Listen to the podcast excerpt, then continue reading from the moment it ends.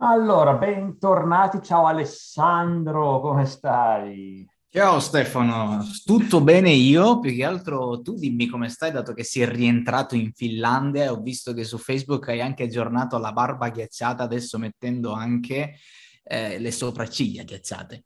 Esatto, sono ancora più ghiacciato questa volta, ma perché nella foto che avevo prima sul profilo eh, faceva più freddo perché se non sbaglio era intorno ai meno 31, meno 32 però ero fermo. Invece questa, eh, e quindi avevo la barba ghiacciata normale. Invece questa foto faceva un pochino meno freddo, faceva solo, era se non sbaglio intorno a meno 26, meno 27, una roba del genere. Però ero appena tornato da sciare e quindi ero tutto ghiaccio. Barba ghiacciata, sopracciglia ghiacciate, ciglia ghiacciate, tutto ghiaccio. E te sei uno di quelli che non usa né occhiali né cuffie. No, le cuffie le usi, però non usi una mazza di niente, quindi è normale che poi ti si ghiaccia tutto. Le persone normali si coprono un pelo. Ma alla fine coprirsi solo quando serve, anche perché era sci, da, era sci di fondo che eh, stavo facendo. Infatti, se vedi accanto alla foto profilo, ho di sci da fondo, non sì. hai da discesa. Sì, e quindi respirando forte, ti si, anzitutto ti tiene al caldo, quindi non ti serve coprirti così tanto. E poi um, comunque l'aria respirando molto forte, perché ovviamente devi ossigenarti, hai molta più umidità che ti circola attorno all'aria che si ghiaccia sulla faccia. Perché il respiro ovviamente umido ti si condensa sulla faccia e quando è, fa tanto tanto freddo si condensa direttamente in ghiaccio barra neve, quasi neve più che ghiaccio. Tutte cose che io non amo particolarmente quando sono stato nella neve a dicembre, quest'anno ci sono stato a dicembre nella prima nevicata, nella prima settimana, io ero tutto coperto, non c'era un filo di pelle a vista, totalmente opposto, totalmente ricoperto. Se te passavi non mi riconoscevi neanche da lontano né da vicino.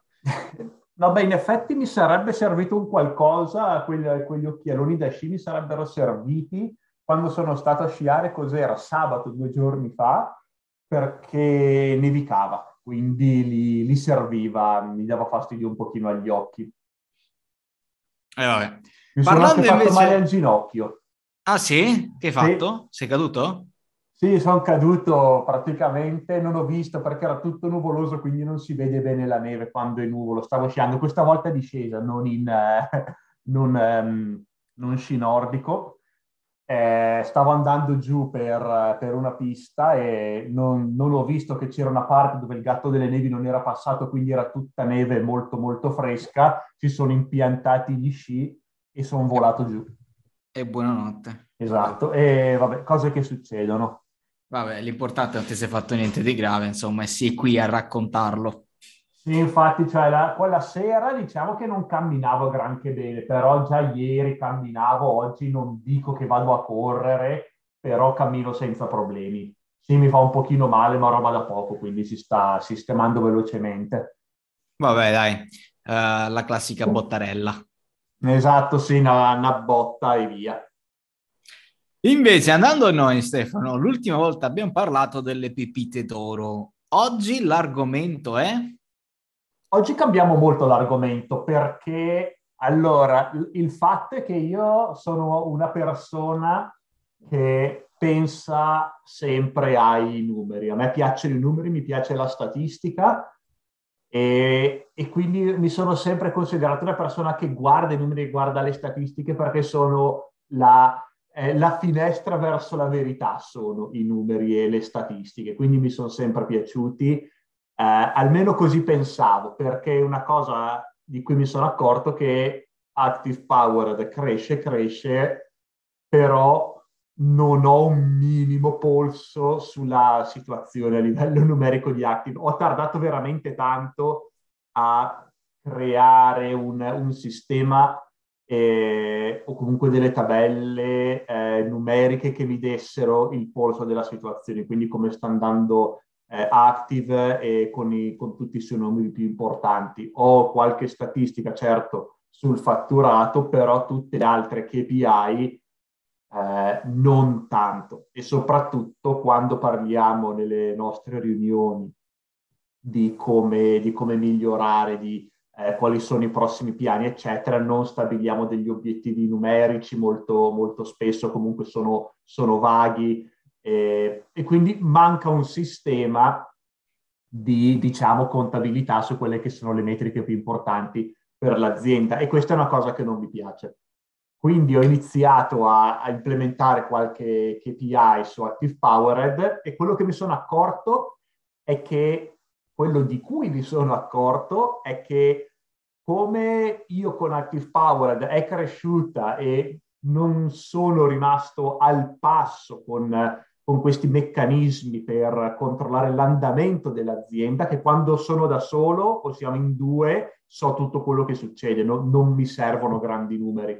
Ma adesso quando cominciamo ad essere in 7, in 8, in 9, eh, diventa difficile tenere traccia di tutto senza avere dei sistemi dietro. E quindi ho pensato che anche altri imprenditori possono avere lo stesso problema, aziende che sono cresciute però non c'è dietro un sistema di KPI che eh, permetta all'imprenditore stesso di capire come sta andando l'azienda e di focalizzarsi su come migliorare l'azienda. E quindi di questo vorrei parlare, prendere questa esperienza personale per parlare un pochino delle KPI, eh, magari dar, fa, prima facciamo un'introduzione appunto su cosa sono, però visto che ovviamente questo è un podcast che parla di email marketing, eh, di andare a parlare delle KPI più importanti per l'email marketing. Quindi questo era l'obiettivo di questa puntata qui. Infatti, infatti quella, la domanda che ti stavo per fare, perché ti ho sentito parlare di KPI, tutto il percorso no, che stiamo facendo con Active Powered, oggetto di questo gennaio nostro interno, eh, mi sono accorto che già dai per scontato tutta la parte delle KPI, perché purtroppo in Italia eh, tanti imprenditori comunque ad oggi paradossalmente o comunque anche non paradossalmente, eh, ci sono in tanti che non sanno neanche che cosa sono le KPI e quali dovrebbero tracciare in generale. Quindi vuoi dare qualche, qualche excursus sulla parte KPI così che poi facciamo uno zoom in sulla parte dell'email marketing? Eh, sì, allora ovviamente prima diamo un'introduzione di cosa siano queste KPI. Key Performance Indicator, quindi tradotto in italiano sono gli indicatori chiave di performance, ossia sono tutti i numeri e le metriche più importanti per un business che dovrebbero essere tracciate sempre. Per le aziende più piccole, secondo me, va bene tracciare ogni mese, come sono le KPI, mentre eh, per le aziende più grandi, che si muovono più lentamente, va bene anche solo ogni trimestre. Quindi appunto sono i numeri più importanti. Il numero più importante ovviamente è il fatturato, però ci sono tante altre metriche. Eh, metriche che tracciamo noi al di fuori dell'email marketing sono la, eh, visto che noi lavoriamo con abbonamenti ricorrenti sia per i software che per la parte di eh, affiancamento e consulenza, è eh, la eh, ARPU, ossia eh, in media quanto, eh, quanto fatturiamo al mese per ogni cliente, quindi fatturato mensile diviso numero di clienti. Questo ci permette di capire il nostro cliente medio quanto è grande o quanto è piccolo il churn rate, quindi quante persone disdicono il loro abbonamento ogni mese eh, e ogni azienda può avere diverse metriche monetarie, ma non necessariamente monetarie. Alcune metriche non monetarie possono essere, eh, dimmi tu, quale può essere una metrica non monetaria? Non monetaria intendi sempre sull'email marketing o in generale? In generale, parliamo adesso in generale, poi andiamo a parlare dell'email marketing. Ok, allora non monetaria, ovviamente la parte secondo me fondamentale che paradossalmente a livello di clienti mi sono ritrovato a capire che faccio questa domanda io alla primissima call di qualsiasi cliente mi, mi si ritrovi in call e poi paradossalmente, ripeto, da lì eh, viene il fatto che tanti imprenditori veramente non traccino niente, il conversion rate, uno dei più KPI più importanti che noi diamo per scontato credimi che tantissimi clienti non sanno neanche completamente di tutti i canali che hanno quanto converte qualcosa. Quindi quanto converte magari la loro opt-in page non mi sanno rispondere, quanto converte un proprio funnel non mi sanno rispondere. Cioè è paradossalmente una delle KPI più importanti ma che nessuno, non nessuno dai, però che mangio, tantissimi clienti che mi arrivano in call nemmeno mi tracciano. Esatto, tasso di conversione. Qui hai fatto un'ottima, eh, hai detto un'ottima cosa perché una KPI può essere un rapporto, in questo caso è un rapporto fra due numeri, il tasso di conversione, quindi il numero di conversioni diviso il numero di, o di visitatori, o quello nel caso di un opt-in page, oppure può essere un numero puro, tipo il numero mensile di, um, di nuovi lead, di nuovi opt-in. Quindi può essere uno dei due e a seconda del tipo di business può andare meglio uno o l'altro, a seconda di quello di cui, su cui ci si vuole concentrare, oppure possono essere usati tutti e due. Eh, anche il rapporto se si usa un team di vendita, la percentuale di conversione da, ehm, da lead che inizia una call di vendita a, eh, a cliente e qual è la, la, il valore medio del primo ordine, ad esempio, l'LTV, lifetime value, altro numero molto importante. E, e quindi ci sono il ROAS, eh, il ritorno sulla pubblicità è un altro rapporto molto importante. Sul Su supporto... cui tra l'altro, tra cui tra l'altro parlando di ROAS, ti ricordo, che mi pare di sta roba ne abbiamo forse anche già parlato da qualche altra parte, che spesso è il meno conosciuto il ROAS perché erroneamente si utilizza il ROI, quando in realtà sono due cose sensibilmente diverse. Io spesso e continuamente mi ritrovo magari in mastermind, magari con colleghi, eccetera, a parlare di ROI quando in realtà si sta parlando di ROAS. La differenza principale è che il ROAS è il ritorno sull'investimento pubblicitario, spesso e non su quello totale, spesso invece si prende il ROAS trattandolo per ROI quando sono due cose diverse. Questo è un qualcosa che va sottolineato perché mi sono accorto che c'è veramente tanto misunderstanding fra i due. Esatto, ultimamente nell'ultimo anno, forse due, diciamo nel corso degli ultimi due anni, l'utilizzo di ROAS correttamente al posto di ROI ho visto che un pochino si è alzato. C'è ancora strada da fare, però vedo che sta arrivando un pochino di, di cultura su questo. Quindi sono eh, meno contento. Male. Meno male per l'Italia. Esatto, ma fidati che anche fuori dall'Italia. Allora, all'estero si usa già di più ROAS perché visto comunque, che comunque è un acronimo inglese, capiscono subito cosa vuol dire, quindi è molto più facile per gli inglesi sapere cos'è il ROAS e utilizzarlo correttamente. Però anche lì molto spesso viene usato ROI invece di ROAS. E quindi questa parentesi a parte. Sì, parentesi non poco importante secondo me, però perché anch'io quei numeri sono abbastanza pignolo, eh? cioè mi piace sempre avere un po' quel controllo metodico alla cosa, come mi dice spesso Riccardo, nostro collega, mi dice te sei troppo metodico alle volte, però a me piace essere così, eh, creare procedure, essere metodico, possibilità con tutti i collaboratori che ho, cercare di passare un metodo, rendermi più facile la vita mia e loro nell'aver metodo e quindi per aver metodo e procedure bisogna essere precisi e le KPI sono cose in cui non bisognerebbe generalizzare, secondo me. Eh, sì, perché i numeri devono essere precisi, se non sono precisi allora non, cioè, perché usi i numeri? Usa, vai a sentimento allora a questo punto, se, se, non sei preciso e pignolo con, con i numeri. Comunque, eh, tornando a parlare delle KPI, allora, perché usare le KPI? Abbiamo parlato delle KPI, ma perché servono?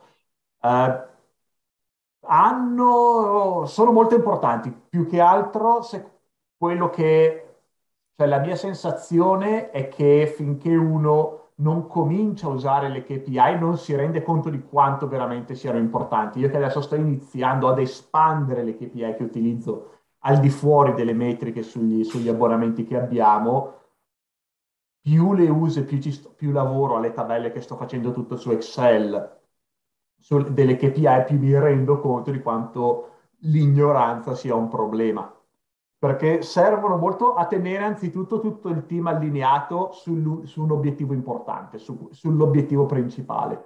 Quando si comincia ad essere in più di due o tre, ogni persona ha la sua mente, ha i suoi obiettivi e magari ha, eh, ha idee diverse su cosa sono le cose più importanti per la vita dell'azienda. Non, è, non c'è necessariamente una risposta giusta o sbagliata ci possono essere diverse cose che sono importanti, ma la cosa più importante secondo me è che tutto il team si, eh, vada nella stessa direzione. Se ci sono tre metriche tutte egual, eh, equal, ehm, ugualmente importanti e ogni persona lavora su una delle tre a seconda di come si sente, di quello che secondo lui è la metrica più importante, non si va da nessuna parte.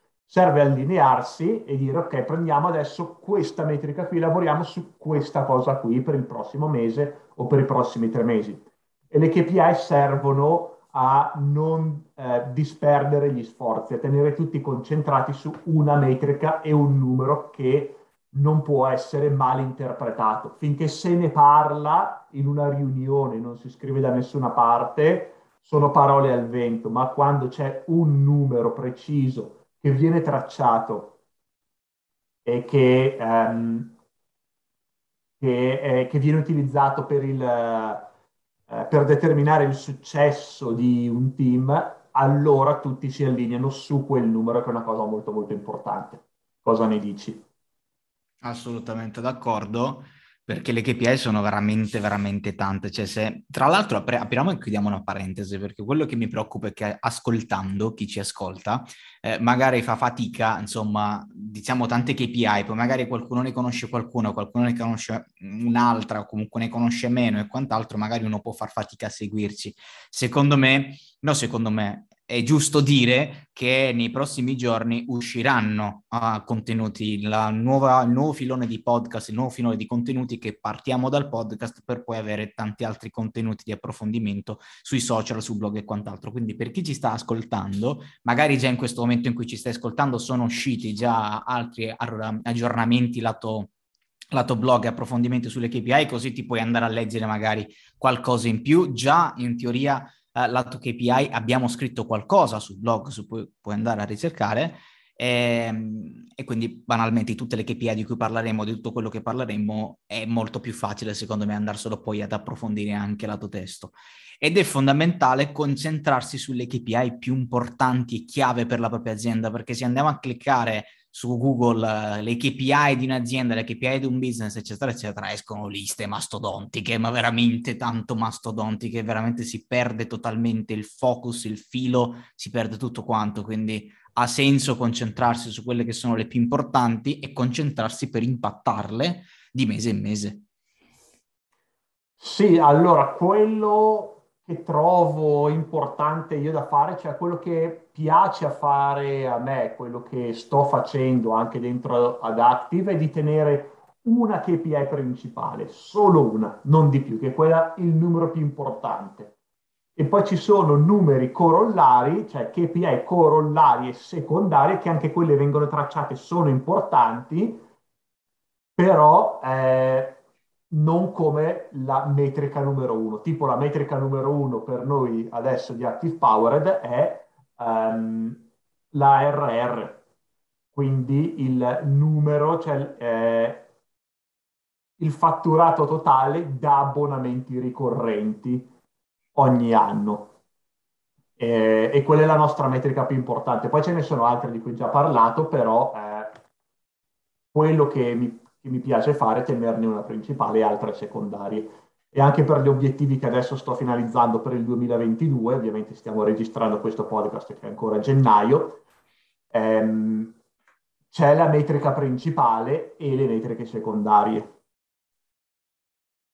Con tutta una serie di iniziative per impattare queste KPI, perché ovviamente tutte le azioni che andremo a fare nella nostra attività impatteranno in qualche modo le KPI e spesso si dovremo... Spera. Infatti, ma soprattutto noi dovremmo pensarle queste attività, queste iniziative proprio per impattare le, le KPI e al contrario, se qualcosa non impatta una KPI, come doveva, se un'iniziativa su cui stiamo investendo da tempo non impatta le KPI, e beh, è un'iniziativa fallimentare, non, non vale più la pena banalmente andarci appresso. Sono, diciamo, cioè, fondamentalmente le KPI dovrebbero essere il nostro timone dell'azienda, in qualsiasi cosa facciamo, dal lato marketing, finanziario, gestionale, tutto il resto.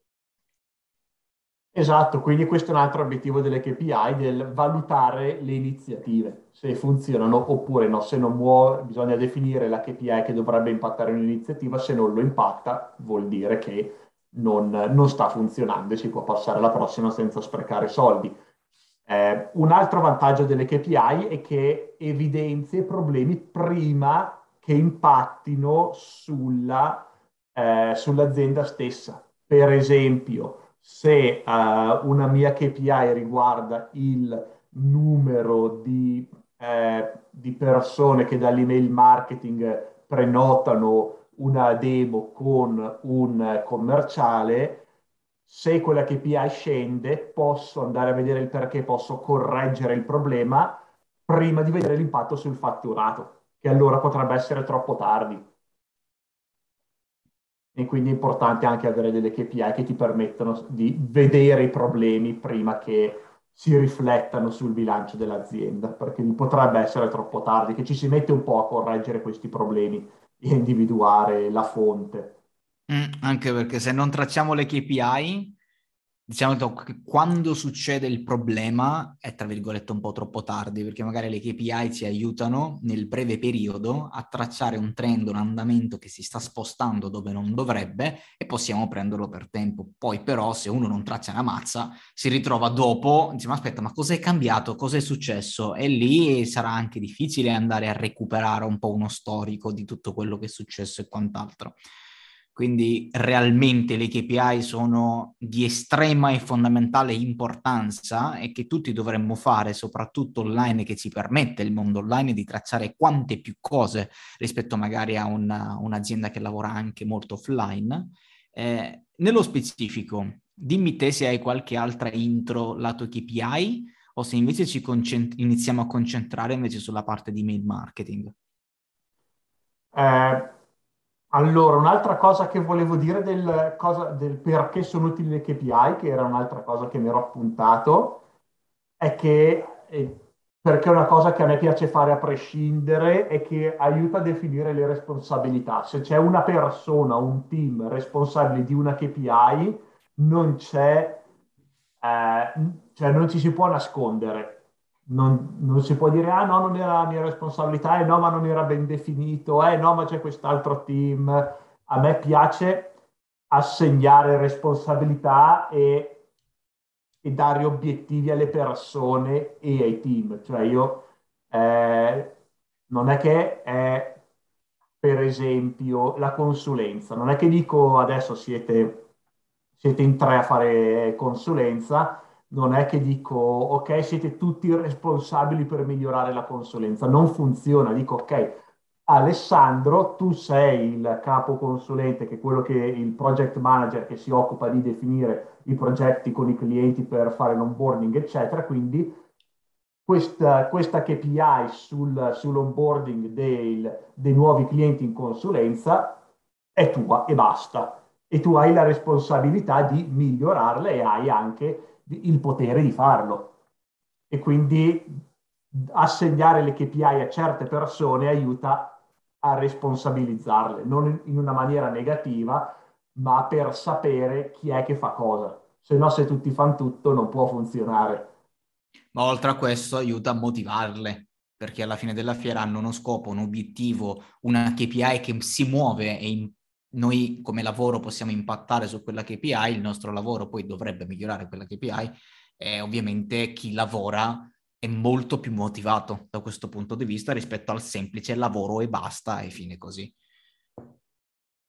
Esatto, e quindi eh, vorrei prima di parlare delle metriche dell'email marketing, così ci esce anche un articolo sul blog che col, che col nuovo sistema e dal podcast vengono fuori gli articoli sul blog eh, vorrei anche un pochino parlare di come definire delle KPI e poi passiamo a come farle, quali sono le metriche che usiamo noi dentro l'email marketing. Ok, vai. Eh, allora, il, il, primo passo secondo me appunto è quello di, di capire quali numeri utilizzare, eh, perché il rischio è che le aziende si facciano prendere troppo la mano e ne usino troppe. Secondo me un 5 KPI in totale per un'azienda, se sono aziende piccole che sono, tut- che sono concentrate a fare una cosa sola o 5 per divisione o reparto nelle aziende un pochino più grandi sono più che sufficienti perché dopo diventano dispersive e, e non servono più a niente. Quindi fare un bel riassunto, secondo me, delle metriche che servono veramente la cosa più importante.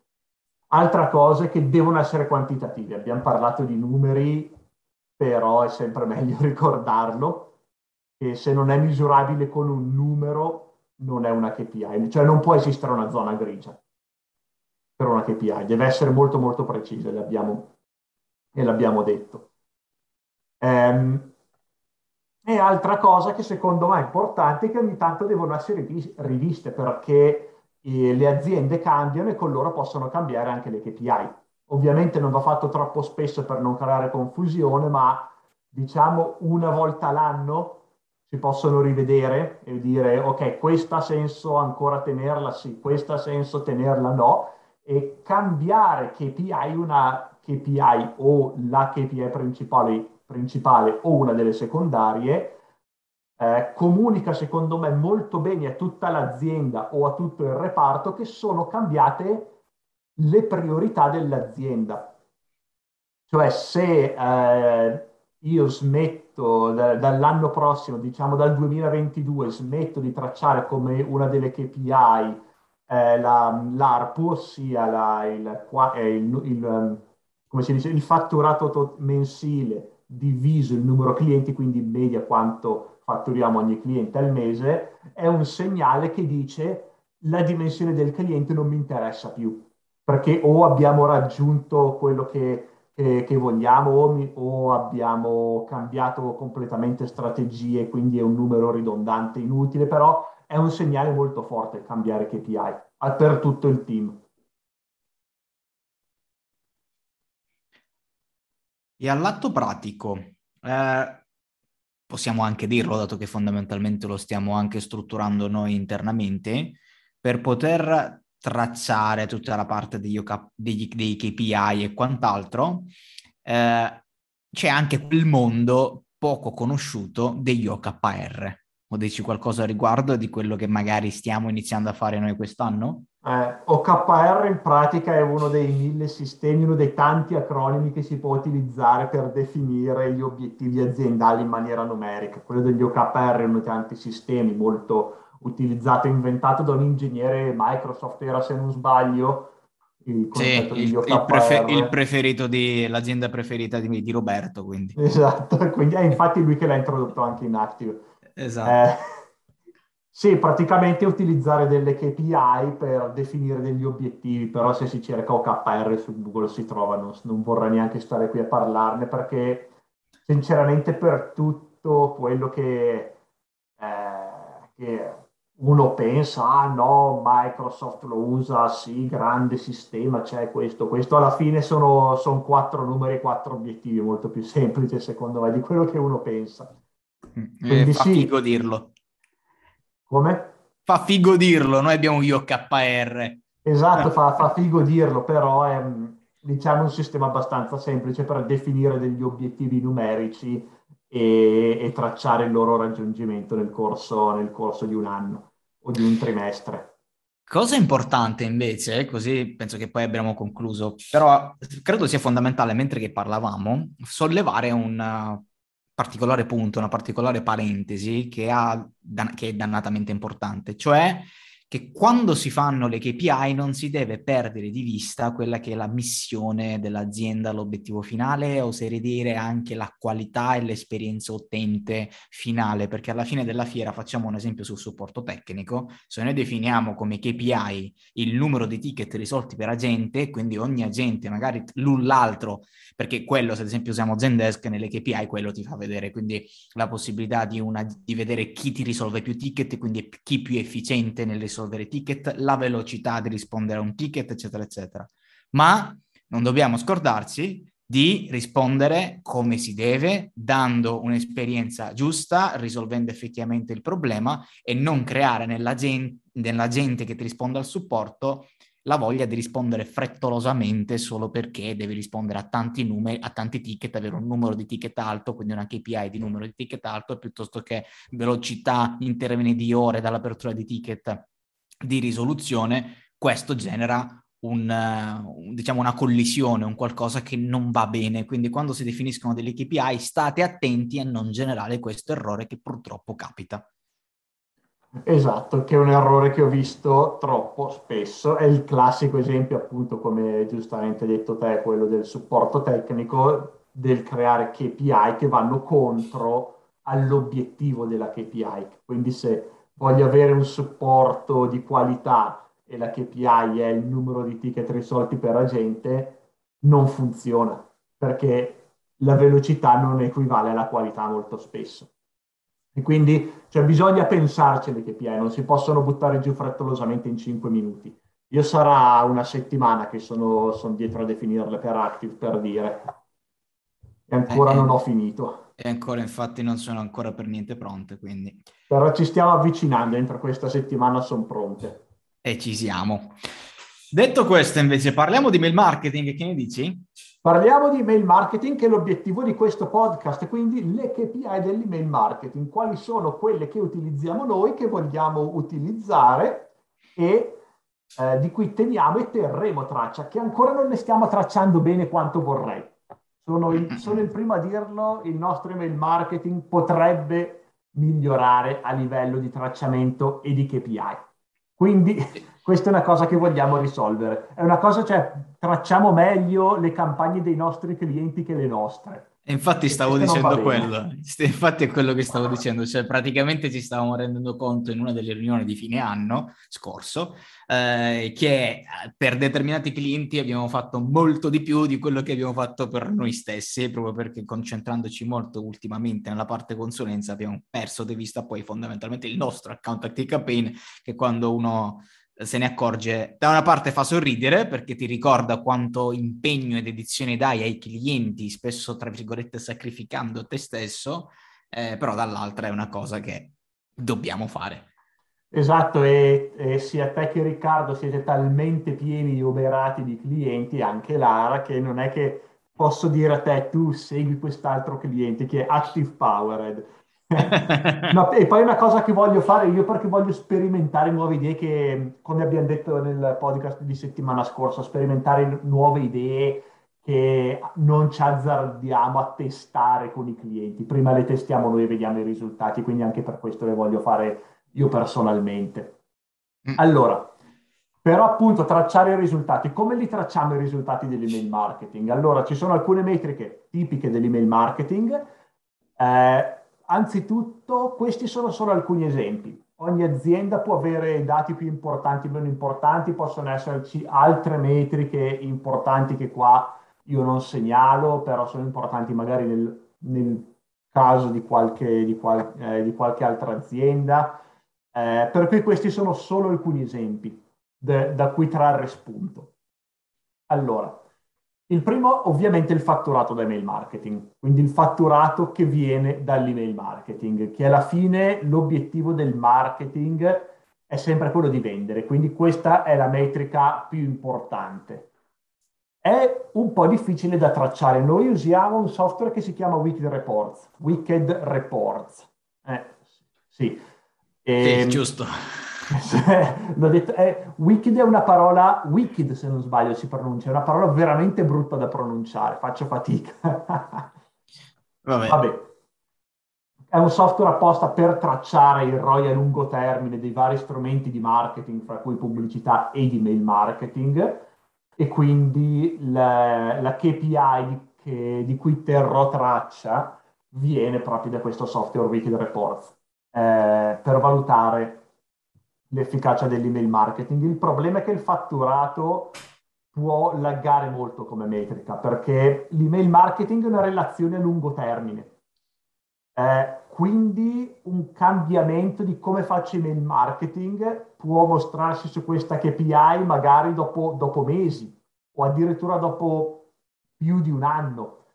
E quindi non posso usare solo il fatturato per valutare l'efficienza ehm, dell'email marketing e, de- e, dei risultati che ho perché ogni cambiamento può, può, può aver bisogno di mesi prima di mostrarsi su questa metrica. Quindi sì, è una, ma non è l'unica. Ehm, infatti quando iniziamo a lavorare con i clienti, proprio, eh, io mi immagino, sì, visto che io non, sono, non faccio il consulente, mi immagino sia anche questo un problema, se ci si trova di fronte a un database veramente, veramente gestito male, non puoi fare miracoli, non importa quanto sia grande. Mi eh, ma oltre a confermartelo, ti dico quanto è difficile farlo capire al cliente all'inizio. Noi abbiamo avuto più di un cliente con un database veramente pessimo, ma per dire pessimo, vi, vi parleremo delle prossime KPI per definire un database pessimo. E all'atto pratico, quando noi abbiamo iniziato a lavorarci, dopo una settimana, dopo se- un'altra newsletter, dopo due o tre newsletter, arriva il cliente e dice: Ma com'è? Ma qui non è che si è cambiato molto, ma questa consulenza detto, cioè, porca miseria, è difficile far capire quanto un database che poi è estremamente, tra virgolette, compromesso sia poi un percorso estremamente lungo per essere, per impattare su tutte le KPI prima, che vedremo adesso di open rate, eccetera, eccetera, ma poi sul fatturato. E poi la bellezza, però, è quando questo accade dopo mesi e il cliente poi ci dice cavolo avevate ragione adesso è come il giorno con la notte quindi quando questo succede poi insomma ripaga un po' tutte le pene, le fatiche nel farlo capire nelle prime settimane al cliente. Esatto, le vostre pene. Ahimè sì. Allora, quindi hai menzionato le altre metriche, quali sono le, eh, le altre metriche?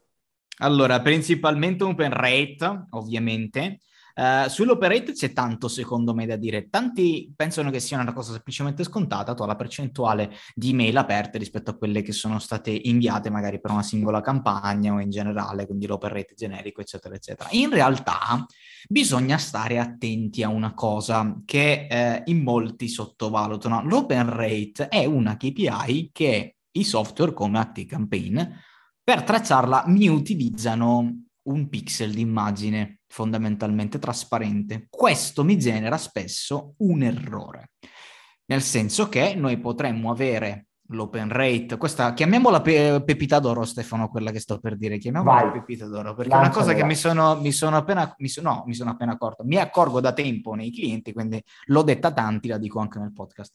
Quindi, come stavo dicendo, questo pixel di immagine tende a sbagliare, perché se noi abbiamo un cliente o più clienti eh, che dall'altra parte hanno un smartphone in cui ricevono l'email e magari in quello smartphone sono con la rete dati, hanno il risparmio energetico, hanno quell'app che non ti si carica automaticamente le immagini, l'email l'hanno aperta, l'email magari la apre, ma da Campaign non lo saprà mai.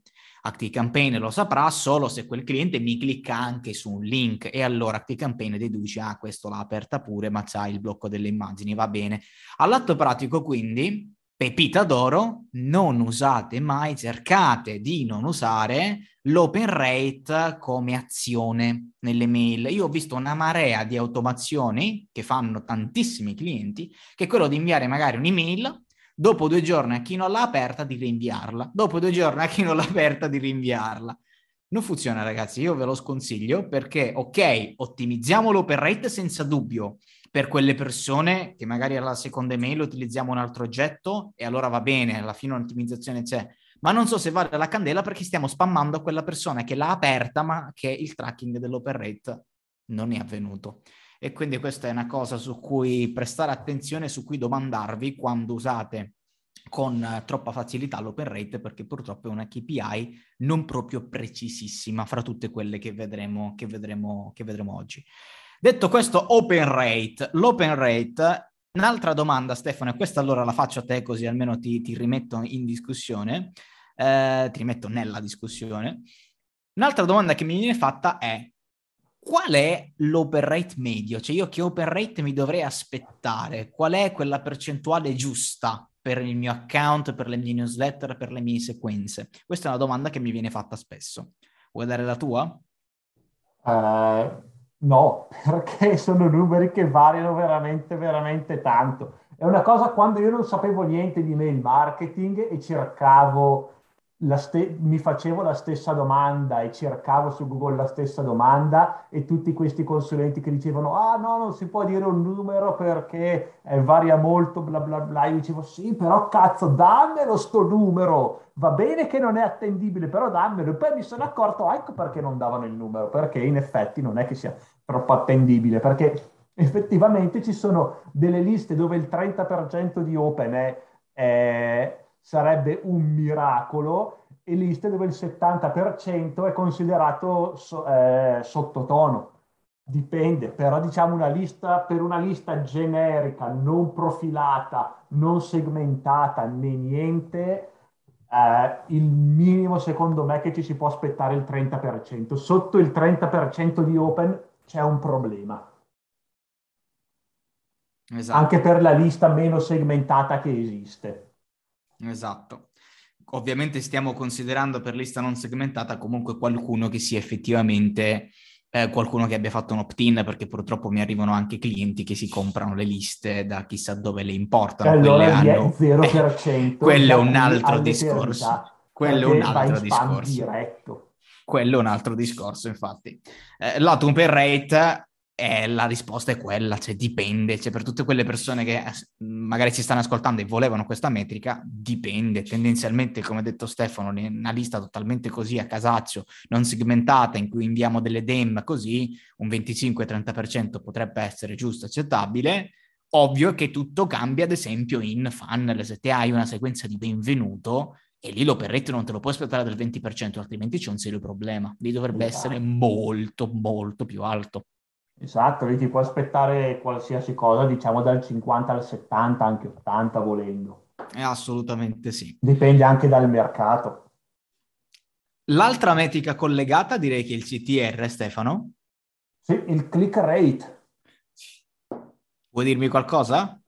Ah, pensavo iniziassi te. Allora, eh, il click rate è un'altra metrica importante e utile se, de- se invio delle email dove c'è qualcosa da cliccare, eh, perché posso fare o delle email di contenuto dove il contenuto è dentro l'email, ad esempio, ehm, io sono iscritto a quella che è una delle newsletter più grandi e importanti eh, al mondo che si chiama The Hustle, che il, il contenuto dell'email è leggere l'email. Ci sono un sacco di, di link da cliccare, però puoi avere l'intero valore della newsletter semplicemente leggendola, cioè cliccare, puoi cliccare verso degli approfondimenti che però non sono necessari e quindi in quel caso il click rate è totalmente inutile. Sono sicuro che quelli di The Hustle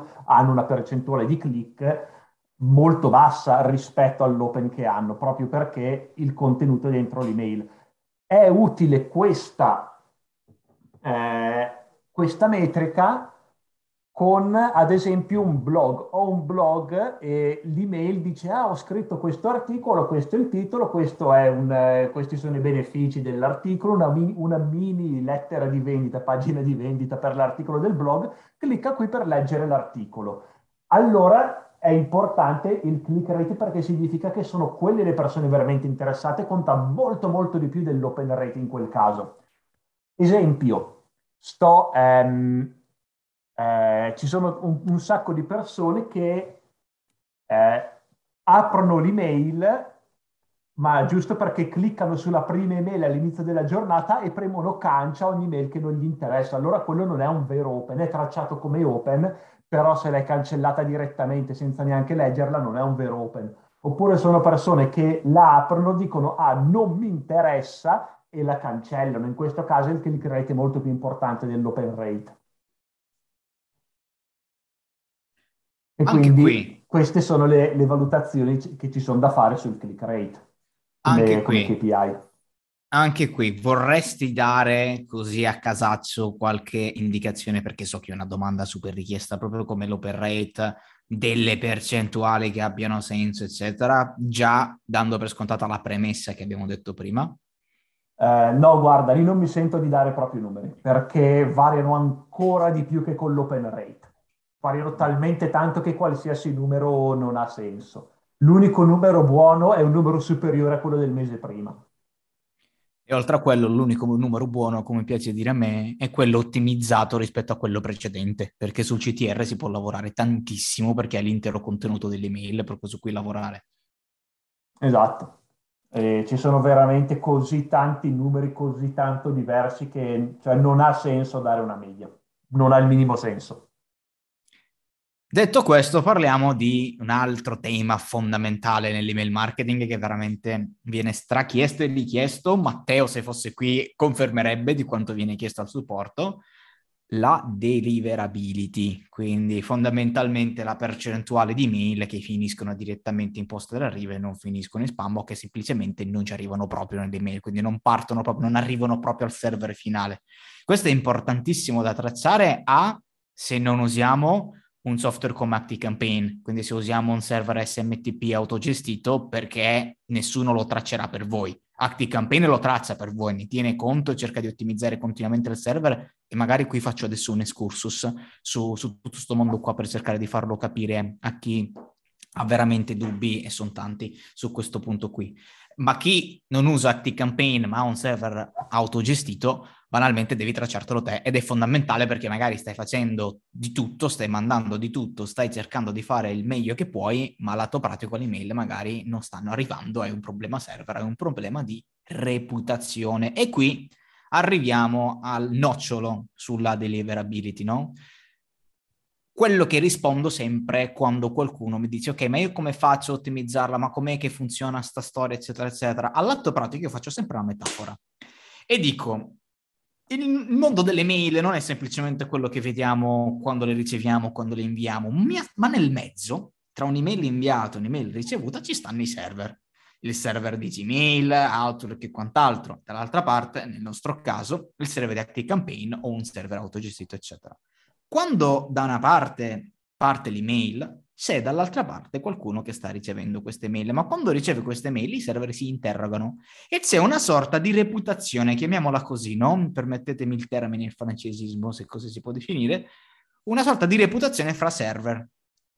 Questo genera principalmente il, e intacca principalmente la deliverability. Poi sì, ci sono tante altre metriche che vi invito a vedere, abbiamo veramente un articolo immenso sulla deliverability, come le immagini, poche immagini, eccetera, eccetera, tutta una serie di altre cose. Però fondamentale è la reputazione fra i server. Questo lo dico perché? Per tutti quei clienti che mi arrivano volendo importare liste comprate, per tutti quei clienti che vogliono fare test strani all'interno, che poi eh, o per tutti quei clienti che magari mi arrivano con uno storico di attività sbagliate che poi generano una reputazione brutta e che poi giustamente c'è una delivery bassa e si lamentano. All'atto pratico, questa reputazione viene intaccata dalle metriche che abbiamo detto qui sopra, cioè Gmail Outlook, eccetera, Active Campaign, ti tracciano continuamente l'open rate, il CTR, l'unsubscribe rate di cui parleremo a breve, lo spam rate, eccetera, eccetera, le segnalazioni spam che qualcuno fa e questo genera nel server di invio e anche nei tuoi indirizzi chiocciolasito.com, nel tuo dominio sito.com, una reputazione sulla base della quale Gmail, l'Outlook, eccetera, di turno, decideranno te dove devi andare a finire. Se qui dentro non ci entri o se mi finisci spam o se batte la pesca oppure se mi entri effettivamente nel, all'interno del, della casella principale. Quindi State attenti nel fare email marketing di qualità. Se farete email marketing di qualità, le persone segneranno il vostro indirizzo magari nei contatti, lo segneranno, lo etichetteranno nelle email, risponderanno alle vostre email, le apriranno con costanza. Tutte queste cose vengono lette. Al contrario, se c'è qualcuno che vi segnala come spam, non vi legge le email, ve le cancella, piuttosto che il CTR bassissimo, bassissimo, l'open rate super mega basso, ActiveCampaign in primis lo legge perché Gmail, Outlook eccetera lo leggono, Gmail, Outlook eccetera vi fanno finire spam, vi fanno finire in promozioni sparite dalla, dalla casella principale. E dall'altra parte ActiveCampaign non può fare altro che A, bloccarvi l'account, se non vi blocca l'account vi mette in un server di di delivery bassa, cioè no? un server che ha delle reputazioni un po' più, un po più basse, ma ActiveCampaign predilige il blocco in realtà perché deve mantenere uno standard alto di deliverability e per mantenerlo è per quello che arrivano determinati blocchi spesso e continuamente su ActiveCampaign per garantire che questa reputazione rimanga alta nei server di ActiveCampaign e che quindi chi lo utilizzi possa stare tranquillo che una delivery alta e garantita per chi utilizza ActiveCampaign. Ho finito il pippone sulla deliverability, Stefano, e non so se vuoi aggiungere altro. No, non voglio aggiungere altro, anche perché abbiamo appunto un articolo, si può cercare sul blog, molto completo su tutti i fattori che impattano la deliverability. Questo è un numero che ha senso tracciare come KPI se si usa un server SMTP autogestito tipo Amazon SES o ce ne sono un sacco di altri. C'è un altro che si chiama, ah, aiutami come si chiama l'altro, Send, no, non Send, uh, Mail, non mi ricordo, vabbè, ce ne sono tanti. Se si usa un provider come ActiveCampaign, MailChimp, Keep, eccetera, eccetera, va tenuta magari traccia della deliverability che comunque eh, che comunque può essere impattata con fattori meno tecnici, ma soprattutto di contenuto, di URL, cose così, quindi va tracciata, però va monitorata in caso di problemi, ma non tenuta come KPI, secondo me. Ehm, il tool che usiamo noi si chiama Send Forensics, se qualcuno lo vuole usare per tracciare ogni problema di deliverability e una metrica ancillaria che potrebbe essere utile traccia- tracciare se si gestisce autonomamente questa cosa qui sono hard bounce e soft bounce, quindi le mail che non vengono accettate dai vari indirizzi di, dalle varie caselle di posta e vengono rispedite al mittente, diciamo l'equivalente di rispedite al mittente.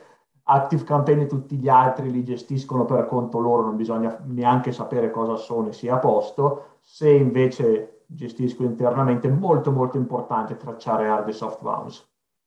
Eh, però qui scendiamo più in numeri più tecnici per la deliverability che in vere e proprie KPI. Ecco, quindi fermiamoci qua su questi numeri che si può andare molto sul tecnico. Assolutamente sì. Il prossimo, direi, l'unsubscribe rate. Esatto, quindi il tasso di persone che si cancellano alla lista ogni mese. Posso andare o email per email o fare una media al mese. Eh, andare email per email mi permette di capire quella singola email, quanto risuona col mio audience o quanto è irritante per il mio pubblico. Andare mese per mese, trimestre per trimestre si può vedere il successo e il fallimento di certe iniziative di marketing ad ampio respiro. Quindi se sto rifacendo l'intera sequenza di autoresponder, posso vedere invece che la singola email il, eh, la media trimestrale. Se sto rifacendo la newsletter con nuova grafica, nuovo, eh, nuovo tutto, nuovi contenuti, posso vedere se impatta a lungo termine eh, il tasso di disiscrizione e quindi posso valutare l'iniziativa, quante persone sono infastidite dalle mie mail o le reputano completamente inutili tanto da cancellarsi tramite l'unsubscribe rate che secondo me è quindi una KPI che va tracciata eh, abbastanza con, con frequenza. E, ehm, e anche per perché un numero troppo alto potrebbe portare a un calo della deliverability. Anche, questo è, anche per questo è importante tracciare tracciare questo numero. Sì, infatti è anche quello che, ehm, che avevo detto praticamente prima, che era una delle metriche che poi impattava anche la delivery. delivery.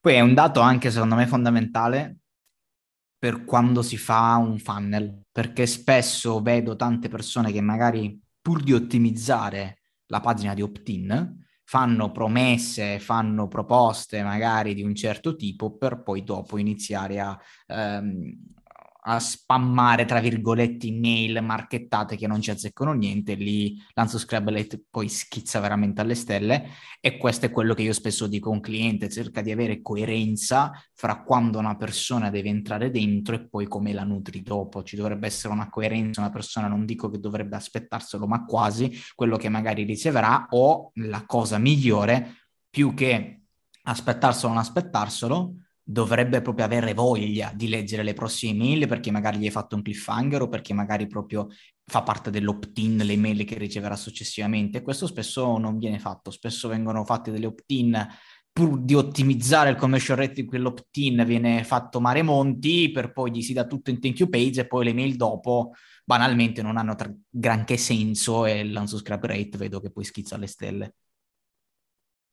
Eh, esatto, quindi una persona si disiscrive quando eh, non stai mantenendo la promessa che hai fatto all'opt-in, stai spammando troppo o anche quando non sono allineato con i bisogni della lista. Quindi se non sto spammando, ma sto mandando contenuti le persone comunque si disiscrivono, vuol dire che non sto mandando contenuti interessanti. Quindi quello che devo rivedere è eh, la priorità sul, sul, tipo di contenuto. Quindi devo chiedermi, ok, chi si iscrive, chi è, cos'è questa persona, che bisogni ha, che problemi ha, come lo posso aiutare.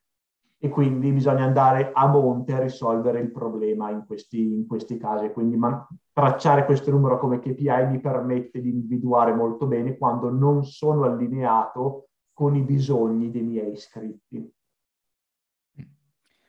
E appunto se, se invece si parla di un'email singola, vedere se, se un'email è troppo marchettata. L'idea è che bisogna sempre arrivare al limite, cercare di spingere il più possibile il prodotto, perché comunque è marketing, però senza essere marchettari, senza andare troppo oltre. Quindi controllando questo numero, email per email, posso vedere quanto posso spingermi in là. Esatto.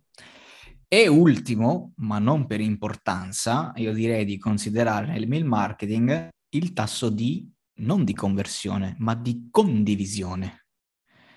Perché esatto. il passaparola, che, che se ne dica, resta e ribarrà uno dei canali migliori per crescere. Fondamentalmente cambia nome spesso, è diventato tante pratiche di growth, growth hacking, fondamentalmente erano modi per far passaparola, eh, non morirà mai. E Active Campaign sono veramente in pochi a conoscere che esiste un link per la condivisione tracciabile. Quindi se voi nelle vostre email, non lo so, chiamiamola pepita d'oro anche questa, nelle vostre email voi avete, nei, se cliccate su personalizza, il link di condivisione. Questo link di condivisione altro non è che dall'altra parte se c'è qualcuno a cui state invitando a condividere quelle mail piuttosto che condividere quel prodotto, magari c'è un, pro- un, programma di referral, qualunque sia il motivo per cui state spingendo questo passaparola, questa condivisione, eh, potete su ActiveCampaign con questo link, banalmente un modulo che potete personalizzare anche quello, che nel momento in cui io utente clicco mi si apre questo modulo precompila già automaticamente la mia email, precompila già automaticamente eh, le mie informazioni, ma mi permette di immettere l'email di amici, di persone a cui voglio mandare, mandare questa comunicazione. Questo verrà poi tracciato nella campagna, quindi avremo la percentuale di persone che hanno effettivamente effettuato una condivisione, che hanno effettivamente eh, proferito verbo in giro del, del nostro prodotto, del nostro servizio eh, considerando tutte le metriche, quindi sia chi l'ha fatto e sia quanti contatti non prendete, perché per Privacy Active Campaign non vi, non vi darà mai quei contatti che sono stati inseriti in quel modulo, ma il numero di contatti sì, quindi il numero di persone a cui è ripartita quell'email grazie ai vostri contatti. Esatto, e questo è importante per la viralità dell'email. Ovviamente a un'altra cosa ci si possono aggiungere anche i pulsanti social e anche quelli vengono tracciati e visto che ormai tutti condividono sui social, perfetto. Ovviamente non si può tracciare se uno preme F per inoltrare direttamente l'email, quello è impossibile tracciarlo, però amen, è comunque un, un campione significativo comunque.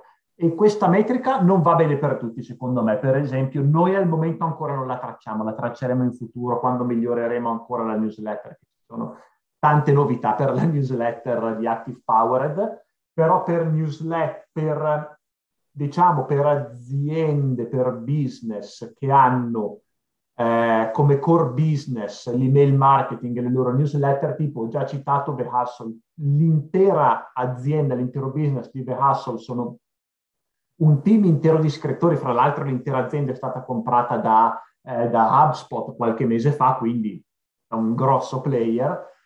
Il loro intero business è inviare una newsletter al giorno, basta Sul, sul, sito web c'è solo una cosa da fare, iscriversi alla newsletter, non fanno altro. Eh, Morning Brew è un altro che sono notizie più a livello finanziario, cripto queste cose qui. Um, se non sbaglio, io non sono iscritto, però sono, puntano veramente tanto la newsletter, quindi un'azienda che ha come core business o comunque per cui la newsletter eh, dedica tante risorse, ecco la newsletter è importante tracciare le condivisioni perché mi permette di capire quanto i, i miei iscritti eh, condividano, ma la condivisione è importante perché significa che sto, sto facendo viralità marketing virale, diciamo. Ovviamente se ho un'email di vendita, è un funnel de, per vendere il prodotto, non mi interessa niente della condivisione, nessuno lo condividerà mai ma se mi impegno a fare newsletter lunghe, newsletter, newsletter molto precise e piene di informazioni importanti, allora sì che voglio andare a tracciare il tasso di condivisione.